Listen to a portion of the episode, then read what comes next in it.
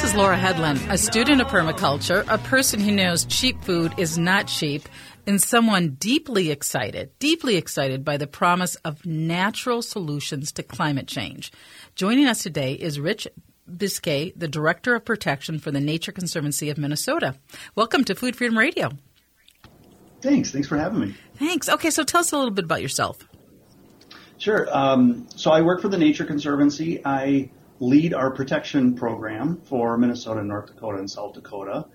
And I also currently am leading our work in freshwater conservation and providing food and water sustainably or agricultural work. And so I've been doing that for the last uh, eight or nine years. Um, and uh, been with the Conservancy for over 17 years totally. And uh, have really enjoyed uh, being here and uh, making a difference for nature and people. So I think most of our listeners have certainly heard of the Nature Conservancy, but um, tell us about the organization. Sure, we're a we're a 501c3 nonprofit organization. We're um, we started as a land trust, so we protect lands um, for people in nature. But over the years, we've evolved, um, really focusing on biodiversity, but evolved to look at landscapes and real whole systems, right, that affect nature, biodiversity, and the people that live within these landscapes. We're active in all 50 states. Uh, I think it's over 70 countries around the world. We're quite large. Um, we're science based. Um, we believe in kind of um, you know pragmatic solutions, working with many different partners. Everything we do is in partnership, um, both here and abroad. So why does the Nature Conservancy you have a focus on agriculture? So, describe what the focus is and the reason behind it. Sure. Well, agriculture, particularly within the Upper Midwest, but also globally, is if our interest is in you know protecting and improving biodiversity, both terrestrial systems and freshwater systems, um, and really healthy landscapes and communities that live with them, we need to work within the agricultural space. Um, I think agriculture poses an opportunity um, to, um, to, you know, challenges, I will say, and, and risks to the natural environment, freshwater and terrestrial system, but also a great opportunity. You know, now we're seeing it within climate change. So our work uh, as an organization in agriculture has evolved too, uh, from very, you know, much like the organization, very site-based, you know, working one-on-one with farmers to really moving up into working on larger systems, um, which we feel is necessary to make a difference. And so, one of the sentences I've heard, I read on your website, is that it's time to retire the idea that conservation and agriculture are automatically at odds. So, um, tell me what you meant by that. Yeah. Or, or what um, is this? No, and I, I think it goes to this point where we think particularly within the conservation world, we have viewed like agriculture as a threat um, to conservation. And one of the the limitations, right, within working to that space is that it doesn't always create an environment for progress and moving forward and working together. And so and this is a foundation of who we are as an organization. We need to understand agriculture and we need to find a way for how it fits within conservation, how it can work together. Um, and I think by having that lens, it helps shape our philosophy. We're not just reacting to what agriculture does to natural systems. We're looking to how do we, you know, actually move past understanding agriculture to actually shaping it so it minimizes um, environmental impact and can function in a way to also sustain, you know, um, natural systems. So a lot of this can sound kind of abstract, but let's bring it down to a real life example. So let's talk about farmer Matt Hanson. So tell us about farmer Matt Hanson. Oh. Um, yeah, this is one of so Matt. Uh, it's like what's really great about this job. So I, I um, I'm fortunate to work across three states, but for eight or nine years I worked in southeast Minnesota, lived and worked uh, in the Driftless area. It's a place that I uh, love dearly and there's wonderful people there. And so one of the things the Conservancy was interested in is finding ways to store water on a landscape. Kind of this point of how do we how do we make agriculture a compatible use within freshwater systems? And you know, in, in a way, you know, Matt and and and I had similar interests, right? So he wanted to stay on his farm. He owns um, land along the the Root River, and it was he was he was farming it.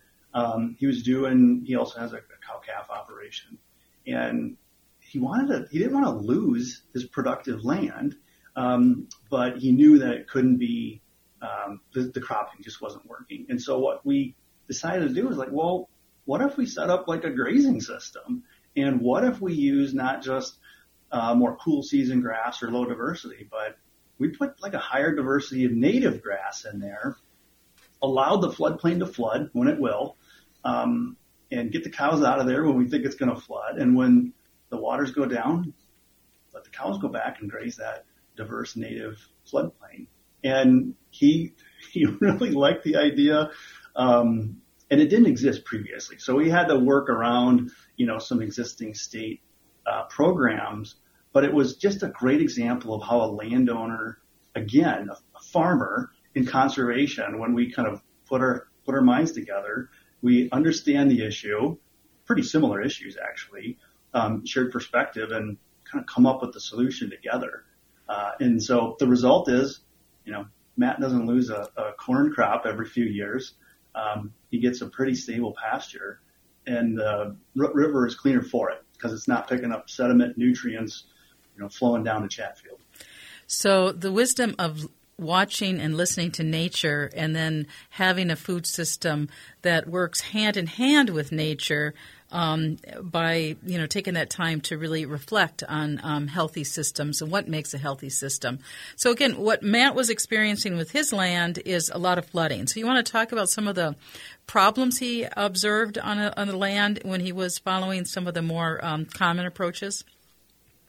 Yeah, well, it was it was again it was in, influenced by the river, and I think it was he he wanted to do he wanted to crop that because it's also really fertile ground, right? Floodwaters come, keeps it nice and wet, drops really nutrient rich soil and sediment there, and it's, it's quite productive. So I think his previous perspective was, God, I'd really t- take advantage of this and, and, get a pretty good crop. But the river didn't agree with that.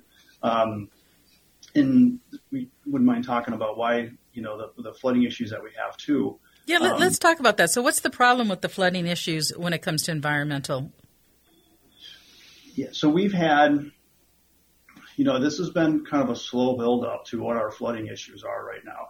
Granted, we're coming out of a couple of droughts here, and we're not more than a couple months away from a, another drought in Minnesota, but um, we've changed our landscape so much, right? So we will we can talk more about how we've lost the soil's ability to hold carbon, but we've all, we've also lost the soils and landscape's ability to hold water, right? To to absorb the, you know, not just our historic rains, but now add on these, you know, pretty intense rain events that we're having on a, a, a fairly, you know, you know, altered system that doesn't have the ability to hold waters. And so it's hitting our, our streams and rivers at a pretty fast rate, um, and staying there. So we have these increased flood frequencies and it's not, um, the intense, these intense events are moving around too. So it's not any sort of chronic area. It could really happen anywhere. Um, and that's, that's a function of what we've done to our landscape, how we've decided to, um, grow food on it in some places, how we've built on it, impervious surfaces, and now we're really seeing it being exacerbated by climate change and the extreme events that we're having. And so, what were some of the natural based solutions that uh, farmer uh, Matt Hansen took? Uh, so, a couple things. One, he, he, took it out of crop production, that floodplain, and restored the um, restored that floodplain into diverse grass mix. So these are really deep rooted grasses that are thick too. So they have a um, like a they really slow water down as they come through.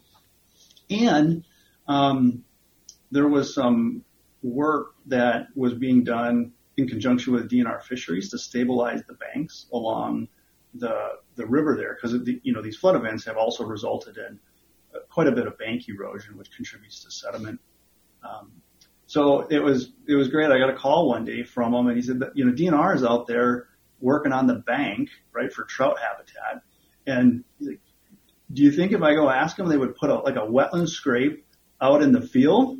Like, I, I think they might. And so, well, that, that would be okay with the program. I said, that sounds great. And so he literally did just, you know, ran across the road, caught the person in a, a dozer and said, would you put some wetland scrapes back in this field?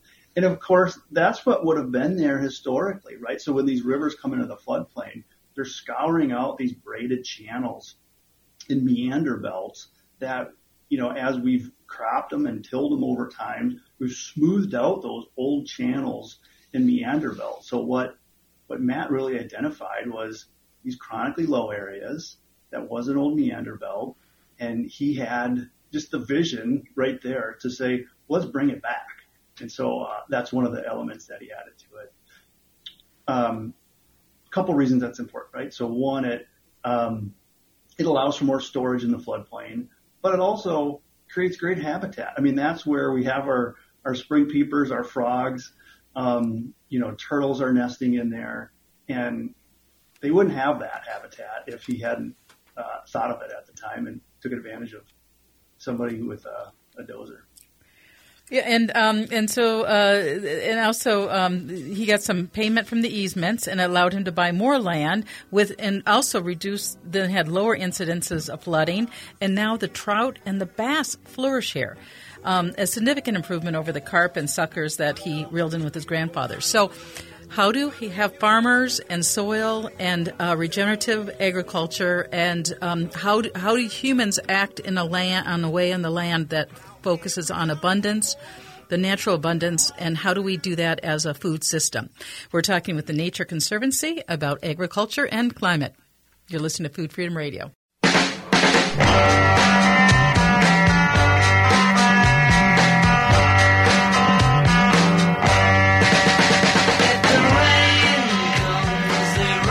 Welcome back to Food Freedom Radio. I'm Laura Hedlund, and joining me now is the Director of Protection for the Nature Conservancy in Minnesota, Rich uh, Biske.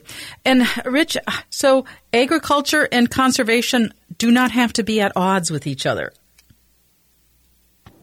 No, and I, I think this has been kind of a misconception over the years that there are compatible, you know, shared uses, and you know, more and more we're thinking of them in terms of not not just agricultural lands or conservation lands, but there can be working lands, right? So these are, are lands that, you know, we were just talking about Matt Hansen's project where you can still raise beef on them and you can still get, you know, flood attenuation and habitat from them. And that's where I think we really need to kind of look forward to and, and kind of break down some of the misunderstanding about this.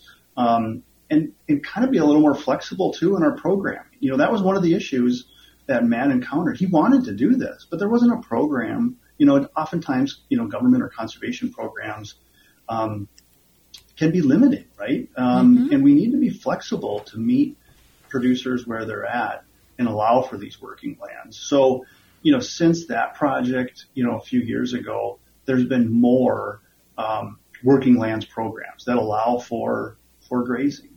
Um, I think animal um, agriculture, getting livestock uh, on grass and perennial cover is really important, and it can be compatible with with water water management and carbon sequestration. So that's one of the things that we've been working on with state agencies over recent years to increase um, funding and opportunity for these working lands.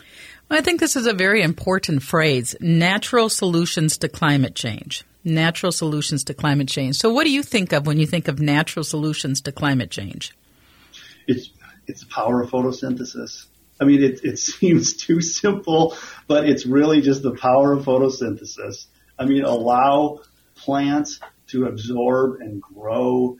Um, it, it's natural, right? To keep li- continuous living cover on the landscape, allow them to grow, um, to store carbon in the soil, um, allow them to provide all the environmental services that come with it.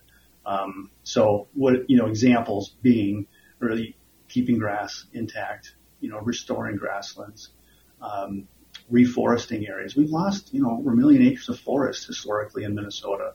Putting some of those back to forest, um, and then within our, our our croplands, make a concerted effort to ensure that we reduce tillage, stop letting carbon out, and start putting some back in with, you know, cover crops, continuous living cover, and crop rotations. Yeah, and uh, I mean, Minnesota had such deep, um, rich soil that held so much carbon um, before colonization, um, and um, and and so we we're facing multiple crises with that. Let's let's talk a little bit about some of the problems with agriculture, how it how it is currently commonly pers- um, how how it's commonly uh, done in Minnesota. What are some of the problems with it, environmentally speaking?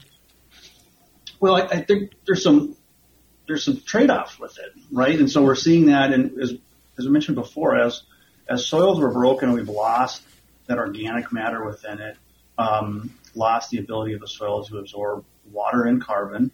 Um, those can be repaired though, right? So the result is, is we also have, um, you know, higher runoff rates. Um, and so when we lose more, when we have higher runoff, we can lose more nutrients that were put in there or that were there.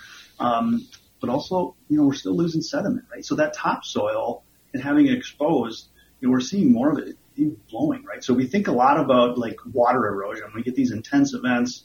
Some of us will see, you know, stream getting mercury or something, but we shouldn't dismiss these high winds will have, you know, we had a dry couple of years and the, you know, high winds and the loss of soil, um, during springtime. We can do something about this, right? I, I mean, these are, these are things that we can take action on by reducing tillage, um, by establishing cover crops, by um, modifying the crop rotations that we're using to um, to get again get more cover on the ground. Get more cover. So let's do a deep dive into uh, what are crop, cover crops. Let's let's talk a, do a kind of a deeper dive into what are cover crops and how many farmers now do cover cropping. Yeah, there's there's a there's a, a broad range of cover crops used. I mean, turnips. Um, I would say the most common one is is rye, cereal rye. Um, some oats will be used, and then there's um, there's a full range, right? So you can have a, a you know cover crop cocktail, as they say, of um, variety of uses. And typically they're put down, you know, after harvest. Sometimes I think some of the more effective ones are put down while they're still a standing crop, so when um, they have a higher opportunity to emerge.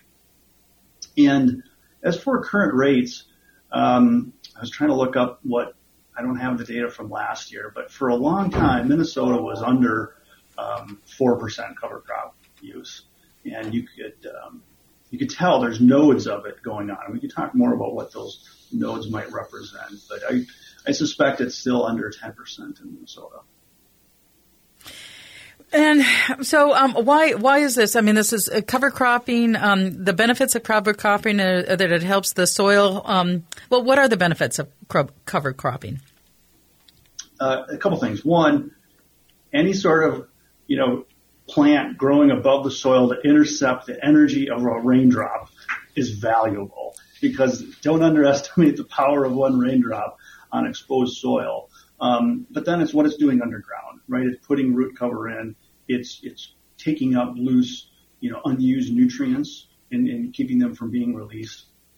Um, and it's building that organic matter back up the longer that root um, root material is there. Um, so why has there been such a slow uptake? Why don't why doesn't why is it only why is it certainly less than ten percent five five percent? Why why don't almost all of our farmers do cover cropping? What, what's the holdup? Well, I think there's some some very real logistical reasons, and then likely some perceived reasons. So there are higher adoption rates in other parts of the country, you know, Indiana, Maryland, where they've maybe been doing it longer too. So that could be like a historical, cultural type barrier. Um, there has been a perception in Minnesota that it's it's too cold. There's not enough time. Um, unfortunately, that might be changing with climate change. Um, so I think there is a tighter window, right, to get establishment at, at the fall of the year, um, and then a, a small window during planting season too, right? So once those cover crops are there prior to it, but the, the logistical barriers um, have been a few things. One, I think it's this experience and comfort level of using them and what the potential impacts are. Um, and the know, you know, it's a management question about how do you, how do you use them in a way that have not just an environmental benefit, but also an agronomic benefit, um, and not an agronomic liability, right, for their other kind of cash crops. So I think um, technical know-how and experience is one barrier.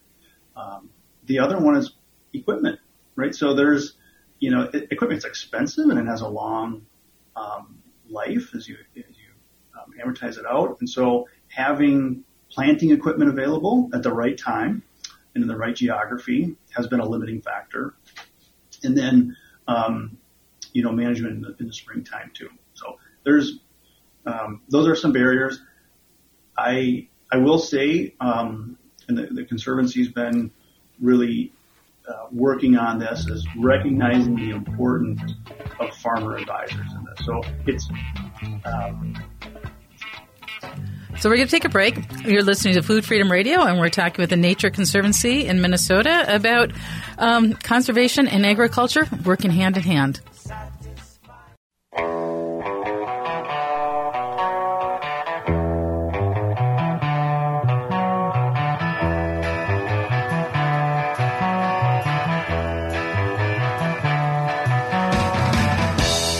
Welcome back to Food Freedom Radio. I'm Laura Hedlund, a student of permaculture, a person who knows cheap food is not cheap, and someone deeply excited by the promise of natural solutions to climate change. Uh, joining us now is the direction, Director of Protection for the Nature Conservancy in Minnesota, Rich Biske. And uh, Rich, before we went on um, break, you were talking. We were talking some more about cover cropping, and it, it has a slow uptake. A lot of Minnesota, only less than five percent of Minnesota farmers are using cover cropping. So let's talk about some of the economic reasons behind that. Does the system reward farmers for healthy soils?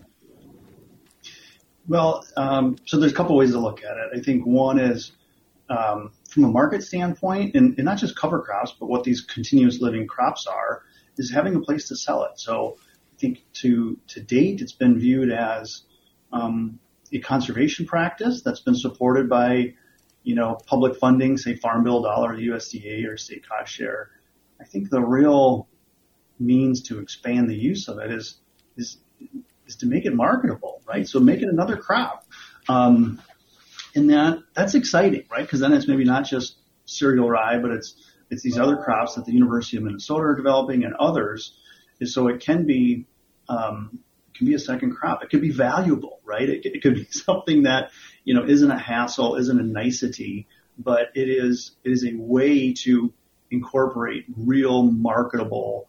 Um, getting back to this kind of compatible uses, right? How do we um, how do we get a cropping system that rewards um, market that rewards environmental stewardship. And healthy food, right? Oats are really healthy, yeah. right? From the soil's yeah. healthy, we're eating the healthier food, and and finding ways to incorporate that in the supply chain and and make it normal, normalizing um, eating these cover crops and understanding the value of them. Yeah, and so there, there's that value of it, right? And then how it comes back to to us, but it's also understanding the complexities to all this, right? You know, the, the know-how of what these crops are, how they perform, you know, how to use them, and then, um, how do you, how do you manage it, right? So I think this is, you know, it's, in some ways it's exciting and to be in, you know, I, I think there's wonderful work going on in the space. Um, but it's an opportunity for, I think those of us in the kind of the nonprofit conservation sector, but also the public sector that I think for a, a long time has looked at, you know, um, incentivizing these practices, you know, individual by individual, is how do we look at incentivizing this more complex system, right? That can be a market into itself and not a one-off. And I think that's where, you know, from the conservancy's perspective, we're really interested in kind of building a cadre of farm advisors, trusted advisors within the agricultural sector that have this understanding, have a level of comfort to the point that they're willing to not just talk about this, but to work with their clientele to incorporate some of this. And so I'm going to go back to this, the example of farmer Matt Hansen. And so his native grasses cost about $300 an acre to plant the cover crops. He saw more pheasants. He got thanked by his neighbors because the trout came back in the trout stream. Um, and then I, I still don't, I mean, I do think as a community, we also want to make sure that, you know, Matt gets a fair return for that effort and for having healthier soils. And so how we do that as a community is, I think, um, the work for now. Yeah. Um, so I, I, mentioned there's these nodes of cover crop. So when I, I lived in, in, Fillmore County, we worked on some cover crop projects, and you could see it year over year, right? So there there has been this, I think, some perceptions over time that once like you get your your your field tilled up and it's you know it's black, it's ready to go next year, like that. Sometimes was perceived positively. I don't think it's the case anymore. But what I noticed when we would do these cover crop projects in concentrated areas is you start seeing green in November, right? So like, you know, around early November, you got the crops in, maybe interseeded, they sprouted up. And then year over year, you started seeing more green, right? So it, it becomes, it builds this momentum upon itself that it's not an outlier anymore. It's not somebody experimenting. There's a staying power, that visual staying power in terms of driving around your community, right? Your place um, in making these things more acceptable. Um, and it would be great till we get to a point where you know that's the majority, right? Right. So we, right. We have it's it's not it's not a fluke, right? It's not a rarity, but um, we just see more green.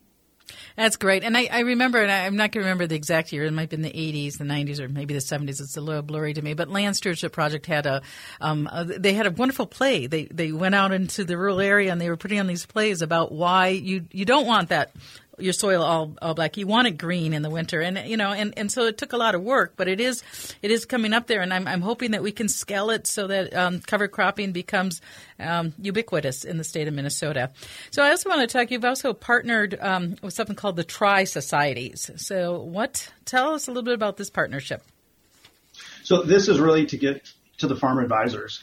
Um, so these are agronomists, soil scientists um, that farmers and agribusiness look to, right, for their advice. These are these are the professional consultants, and um, so one of the things we do is understand their perspective, what kind of services they're offering, but also break down some of the um, misunderstandings around soil health practices and make develop coursework, right? So they get credits, like many of us in professional societies, you get credits for being part of that, um, and you need to. And so working on training programs um, that they can get credits, make it part of their business, and then put some science behind it too. So working with you know partners at Purdue and other you know well trusted institutions that they listen to for other things, um, start listening about these um, soil health and uh, practices.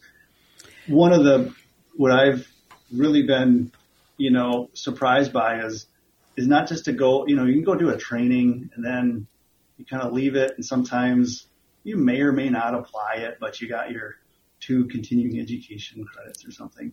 And so the, our, our team developed a, a soil health kit. And so if you go through the training, you get everything you need to start doing this. And when you have something physical, something tangible, um, it, it's a constant reminder, right? That it's sitting there in the truck or something. I should use this. Um, and I think that's been a, a, real positive development for us and one that we like to hope to continue.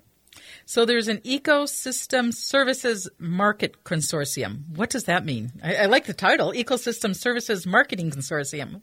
yeah, that's a mouthful. Um, this is it's it's a descriptive title, right? It's um, it's a way for um, nonprofits and companies to start to invest in ecosystem services. So this is, you were kind of talking about this before. This has been the space of the, the public sector for a long time is to, to pay for um, environmental uh, practices. This is a way for, for companies to actually look at their supply chain, right, where they might be having impact and reinvest their dollars into um, conservation practices, and not just for for um, for say carbon, right? But also to look at water infiltration, water volume.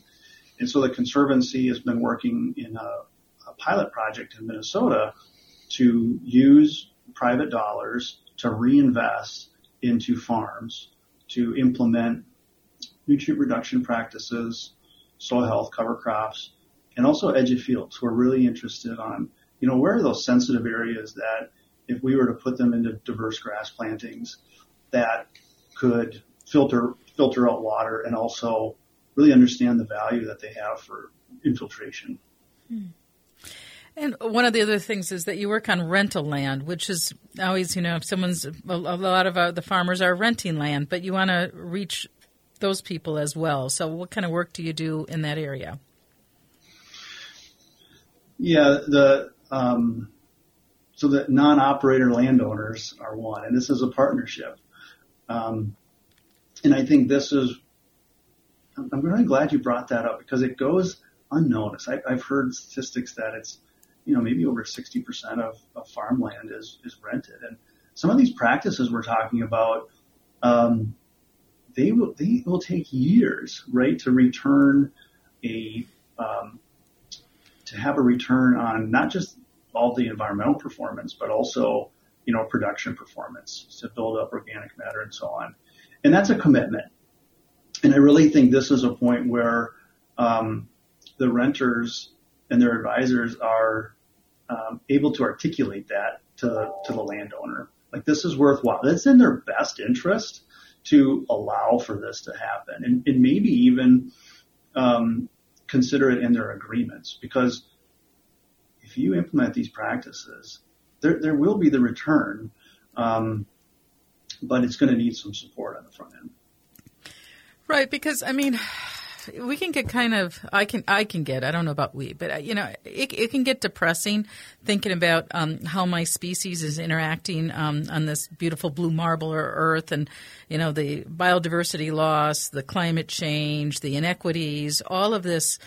Um, all of these consequences of our current economic and ways of being but then I think the way out of that is to have an economy, and, and some people are even using the phrase economy of love or the economy of respect or economy that just recognizes that life is more than uh, that. That life is a, that, that, it has sacred dimensions, or that it's more complex.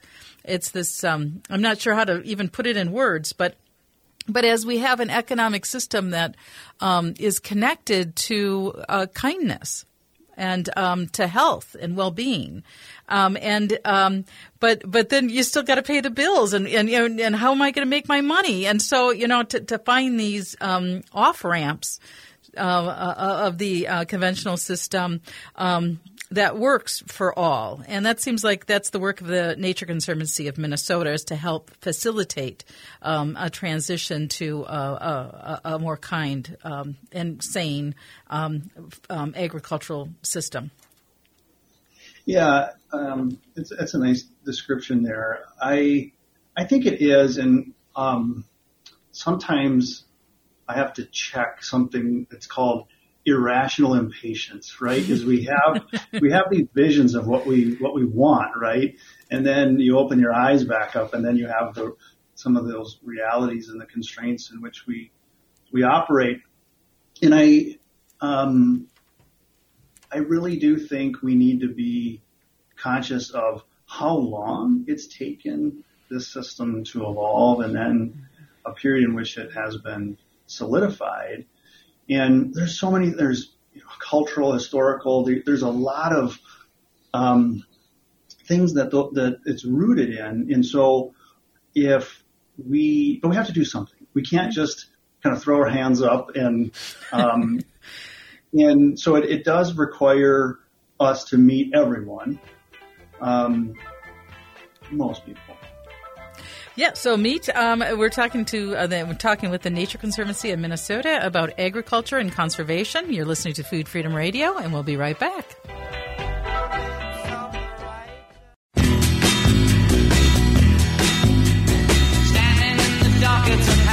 Welcome back to Food Freedom Radio. I'm Laura Hedlund, and joining me now is the Director of Protection for the Nature Conservancy in Minnesota, Rich Biske. And uh, Rich, um, you know, one of the things we are talking about earlier is it's time to retire the idea that conservation and agriculture are automatically at odds. We just got to, I mean, we're humans, we need to eat, and, and, and we need a planet that's sustainable for future generations. These are not at odds, these are complementary. So, what are some of the public policy type of work you're doing in this area? Yeah. Um, so we, we were just talking about kind of soil health and those logistical barriers to it. Um, there, um, the Conservancy and others have been working on kind of supporting these new pathways, right? And that is the technical assistance, making making resources available to the, the private sector, right, to become more fluent and understanding, to talk to their clientels, to help help farmers on this transition to improve soil health. Um, and so there's a, a program available now, and I, I know the um, it's there's another um, support working through the the legislature this year, um, both for that assistance, but also to overcome this equipment barrier, right? So get more of this equipment on the land for new businesses to start up that can offer soil health services, right? If, if, if one of the concerns is that farmers don't have the time or the equipment to do it, well, maybe somebody would be willing to do it for them mm-hmm. um, for a service, or even farmers to to have access. Um, maybe enough incentive to push them over to get some of this equipment that can plant cover crops and, and reduce tillage. So that's um, it's in a pilot phase right now. So there's actually a grant open right now through I think the end of March, um, and there will be funding um, if successful um, coming out again in the, in the coming year that's making a switch. That's exciting. I think that's important. Yeah. Um, and um, any other policy issues you want to mention?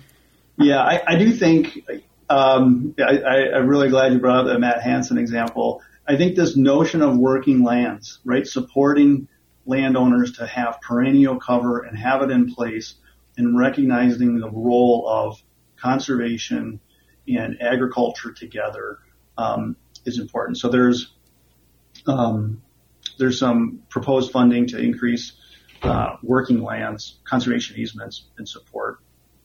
And then I'll um, a couple other things. Um, water storage is important. So we, we talked about flooding and having floodplains um, protected and connected is important, but we, we need to we need to store more water on the landscape. We can do it through soil health, but the reality is is we're also going to need to bring some of our wetlands back we're going to need to put these natural kidneys back on the landscape to hold water, to treat it, um, and to create some resilience back in the system, right? That can support even through droughty periods.